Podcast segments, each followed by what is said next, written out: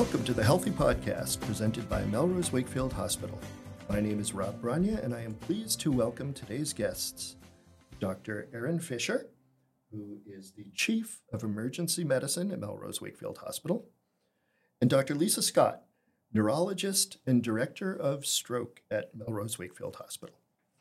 Thank you both for being here and welcome to the Healthy Podcast. Thank you. Thank you for inviting us. According to the CDC, every 40 seconds, someone in the US has a stroke. And every three and a half minutes, someone dies of a stroke. In total numbers, that's about 795,000 strokes, uh, people having strokes, and 137,000 of those being fatal. Today, we're here to talk about strokes. What are they? Why do they happen? Who is most susceptible to having one? And what should we know about identifying, preventing, and treating strokes? Dr. Scott, let's start with defining stroke. Sure. Um, can you just sort of tell us what's happening when somebody has a stroke? Sure. Yeah. So uh, generally, there are two different types of strokes that we think about uh, in our patients. So the first one is called an ischemic stroke, which is uh, basically some sort of blood clot coming from um, vessels in the neck or in the head uh, or from somewhere further away, for example, like the heart. Uh, and those clots travel up to the brain and they occlude um, uh, a vessel in the brain and uh, cause a lack of oxygenation uh, to flow to uh, parts of the brain that are vital for certain functions like speech, um, like motor symptoms like weakness, etc. The other type of stroke is the bleeding type of stroke called a hemorrhagic stroke, which can ha- also happen for, for a number of different reasons. Uh, the ischemic strokes, however, are the most common. I think it's now about 87% of, of uh, strokes are ischemic in origin. So, what's ha- you talked a little bit about what's happening internally Mm-hmm. while a stroke is going on. What's happening externally? Yeah, Um, and either of you. sure. Yeah. So um, Dr. Fisher is kind of the the frontline uh, person that sees these folks when they come in through the through the ED. Uh, and then the neurologists are subsequently notified by her and members of her team. Uh, and typically, the things that we we see are uh, so I, I, named a few of them before, but things like weakness, uh, so weakness on one side, weakness on both sides, um, issues with balance, uh, facial droop, uh, things like difficulty speaking.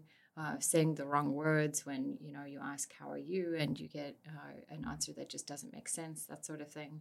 Um, uh, so yeah all of those are, are typical stroke symptoms that we see but that's not an exhaustive list. There are strokes can present in in numerous different ways. So uh, there are a lot of stroke syndromes that are less common but those are kind of the most common presentations. Okay. And can we can we help our listeners a little bit in sort of identifying you know what's going on? Um, with a lot of other things like heart attacks for example people just don't feel good and sometimes they can't necessarily you know put a finger on it. But with stroke these these sound like pretty much things that you can identify. Mm-hmm. um, can we talk a little bit about how people can identify those things? Sure. Uh, well we actually have education materials that we pass out to our patients in the hospital, and we use the mnemonic Be Fast, which stands for balance, eyes, face, arms, speech, and time. So we look for uh, changes in balance, changes in um, the pupils, um, changes in facial symmetry, um, arm weakness, speech changes, and then it's time to call 911 and come to the hospital if you see any of these symptoms as soon as possible. Time is really of the essence here. Okay, so the, the T in Be Fast at the end is time. And we often hear things like time is brain and, and things like that. Can you explain sort of the importance of time? Right. So um, as soon as possible after a patient starts having stroke symptoms, um, it's important to seek treatment because some treatments are very um, time specific. For example, um, if we're if we want to give a patient a medication called TPA, which is the clot busting medication, we have um, four and a half hours from the time of onset of symptoms to get that medication going into the patient. So it's really important that these patients come to the ER as soon as possible after they start having symptoms. Yeah, I think, sorry to interrupt you, Rob. I think one other thing too is that um, uh, patients should, you know, when you're at home and you're wondering, you know, oh, I have this new symptom, it's been four hours, the hospital's 35 minutes away, you should not be kind of confining yourself to that to that time limit. So it's really important that uh, if at the onset of symptoms, even if you're questioning, you know, maybe your symptoms are coming and going, which can happen in stroke, uh, even if you if you're not sure if it, if this is a, a stroke at all, uh, you should definitely come into the hospital regardless of the time. Uh, so the the time is of the essence in terms of acute treatment, but that doesn't mean that um, you should stay at home with your symptoms. Uh, you should be coming into the hospital always uh, and as fast as you can, like Dr. Fisher was saying. Right. So there are a lot of other interventions we can do these days. Um, we used to be kind of out of luck if we had patients present um, after a certain period of time, but now we have um, surgical interventions we can do to help these patients when they present, you know, up to a day later. Yeah, and all of the um, all of the acute treatments that we do are also not confined to medications or to um, surgical interventions. There are also things that we do like um, changing people's blood pressure around, giving them hydration, um, uh, treating any underlying infections, all of those sorts of things which help with health out- outcomes in patients who've had stroke. Uh, the other thing just to mention is that uh, there's a lot of research now for uh, giving people that clot busting medication up to 24 hours after stroke symptoms. So uh, that is kind of ongoing at different comprehensive stroke centers uh, there's one in Boston that is currently doing it uh, that we're affiliated with. So, you know, coming into the hospital again uh, as quick as possible is super important. But then um, also making sure that even if you're past the time window, you're coming in because there are other things that we can augment to to help with patients' outcomes. Okay. So you mentioned some other underlying things going on with people, and you mentioned things like blood pressure. Mm-hmm. Um, so that leads us to who is most susceptible to having a stroke. You know, are there certain people, are there certain conditions um, where people should really start to keep an eye out? Yeah, yeah. Eh, so eh, you know, a lot of a lot of folks, I think, think about stroke as a as a thing that happens to elderly people, uh, which is just simply not not the case. So we're starting to learn that uh, we know that stroke affects uh, all different ages of people. It is more common in the elderly population, and that's because of the risk factors that come along with uh, age and in conjunction with uh, having stroke. So, for example, as you get older, you're more likely to have things like high blood pressure, diabetes. Those are both um, a few of uh, the risk factors for stroke. But we're also learning that younger patients are also uh, at risk of having stroke. So this is not limited to elderly patients. Um, oftentimes, unfortunately, younger people are less likely to come into the hospital frequently because they think of stroke as kind of an older person's um, uh, problem and not theirs. So uh, I would encourage all the all of the younger people too, if you have any kind of acute onset of of these symptoms that Dr. Fish and I were talking about, that you come into the hospital for evaluation because, again, it's not limited to your grandfather or your uh, uh, grandmother. It's a, a, a, disease that affects us all and can affect us all, even children.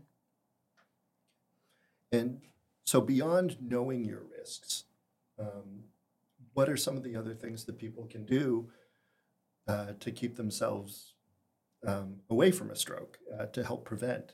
Is it mostly healthy lifestyle? A lot of it's healthy lifestyle. Don't smoke or try to quit smoking. Um, follow a healthy diet and exercise, and make sure you know you're taking your medications for your blood pressure and following up with your doctor to make sure you're doing everything you can to stay healthy.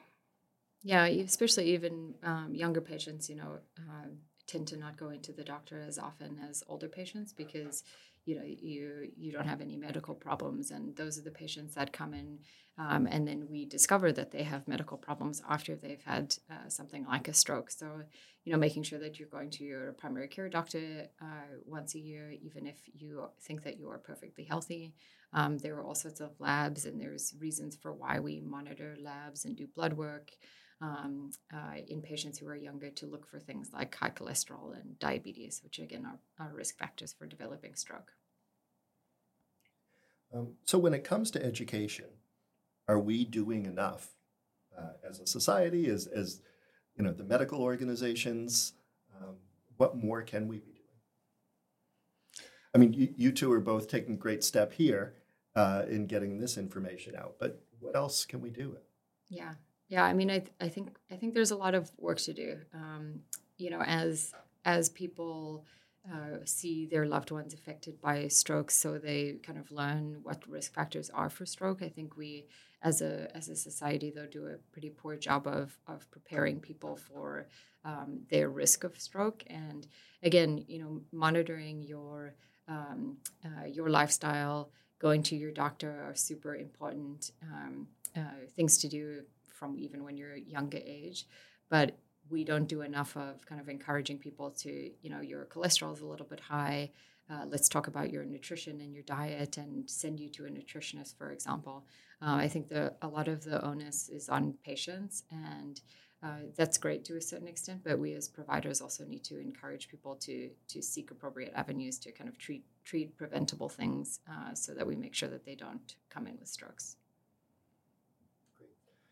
Um, so Melrose Wakefield Hospital, where both of you work, is well known as, as a community stroke center. Um, but sometimes there are things where you have to get the next level of care. You had mentioned earlier uh, that we have a connection downtown with one of the academic medical centers. Can you talk a little bit about our connection through Tufts Medicine and, and how that all works? Yeah, yeah, yeah. Uh, so uh, I I actually am the first neurologist at uh, Melrose Wakefield to kind of be be hired uh, full time. So that is a um, a program that is now developing. There's a second neurologist who's coming on board. Her name is Dr. Nelson.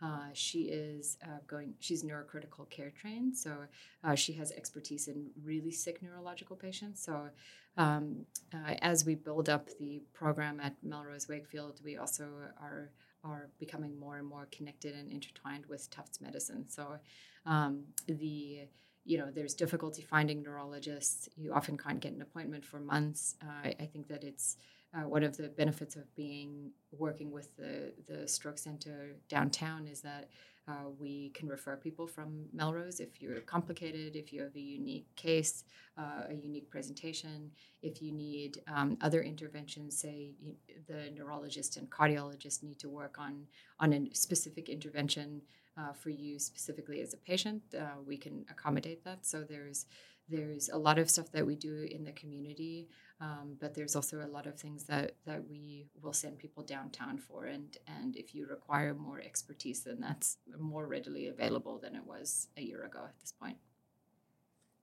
It's been really great to have Dr. Scott at Melrose. Um, before, you know, we, we didn't have a neurologist in person all the time. And so we would either do phone consults or video consults for our stroke patients. And, you know, it's great to have a neurologist come right to the ED and facilitate treatment and a transfer if needed to Tufts Medical Center. So it's been really great to have her at Melrose. Thanks. Uh, so, Dr. Fisher, I, I want to talk a little bit about sort of what's happening at the ED behind the scenes. There's so many medical TV shows now that, that show a lot of that stuff. But as you know that a patient um, may be coming in, you hear from the EMTs or, or whatever what's going on behind the scenes? Sure. So, you know, not always, but usually stroke patients come in by EMS and we'll get a radio call from EMS before the patient arrives. And it's just a brief call to say that they're coming in with a patient with stroke symptoms, and we're able to call a code stroke overhead in the ER um, to kind of mobilize all of our resources when the patient comes in. Um, the patient will come in, be registered very quickly, and then go straight to CAT scan. Um, like we said, time is of the essence with a stroke patient, so we want everything to go very quickly. Um, everybody will meet the patient at the door. Um, the patient will go directly to CAT scan, get the images, and come back to a treatment room where we get blood work um, and EKG. Pharmacies there in case we get need to give medication, and um, neurology will be present too to facilitate um, quick treatment of our stroke patients in the ED. Sounds very efficient. It's organized chaos. Yes. Um, other closing thoughts before we uh, wrap things up? Sure. Yeah. I I'm I would like to you know make a make a plug for all the patients out there who are who are listening to this that um, know, we are well trained in this and we are used to seeing stroke patients. So uh, you do not need to make the decision of is this a stroke or is this not a stroke. Uh, that's for us to us to figure out. Um, uh, so I would encourage you to, if you have any doubt, if you're not really sure, if you know you're you're thinking to yourself, well, maybe maybe Grandpa's just didn't sleep well last night, and that's why his speech is funny.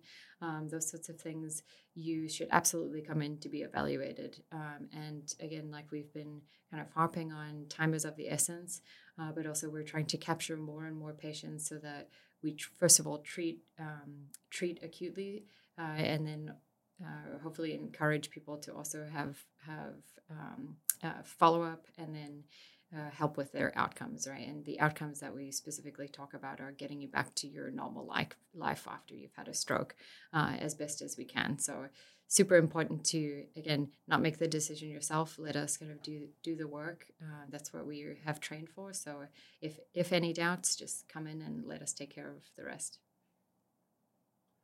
what you just mentioned there about getting back to normal life. Yeah. Um, that brought up a question in my own mind. The body, and in particular the brain, are amazing things. Mm-hmm. And um, I've heard that stroke symptoms sometimes can be reversed mm-hmm. um, if you're able to get to them quickly enough. Uh, mm-hmm. Uh, can you talk a little bit about that? Yeah, yeah. So the the amazing thing about the interventions that we have nowadays, whether it's medication um, or surgical interventions, uh, or neither, and it's sort of the the treatment of you know um, augmenting blood pressure and kind of what I touched on before is that we don't have the same outlook on stroke as we did even 30 years ago, right? So when you heard of someone having a stroke um, way back when, you would think, oh, okay, well, this is kind of the end of, of their life, or they're going to be bedbound, um, or they're not going to be able to speak. And that just simply isn't true these days. Uh, a lot of times you um, would never know that someone has had a stroke. Uh, so you can be kind of going about your, your normal day, you can be back to work. Uh, that's not the case with everyone, but uh, that's why we we promote coming to the ED, uh, getting treated, and getting treated with uh, uh, within the appropriate time frame because you have a higher likelihood of recovering and again getting back and moving on with your life after you've had a, a life threatening event like a stroke um, if you do all of those things. So it is not impossible to have a stroke and then uh, get back again to your normal life, uh, to your children, to your work. Um, uh, but it just uh, is important to come in soon. Great to hear. Yeah. So, doctors Lisa Scott and Erin Fisher, thank you both for all that you do uh, and for being part of today's conversation on the Healthy Podcast. Thank you. Thank you.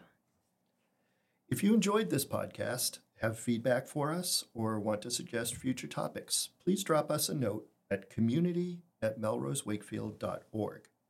The Healthy Podcast is co produced by Melrose Wakefield Hospital and Wakefield Community Access Television. For more information, listings of community events and lectures, or to find a doctor, visit melrosewakefield.org. All content heard on the Healthy Podcast was created for informational purposes only.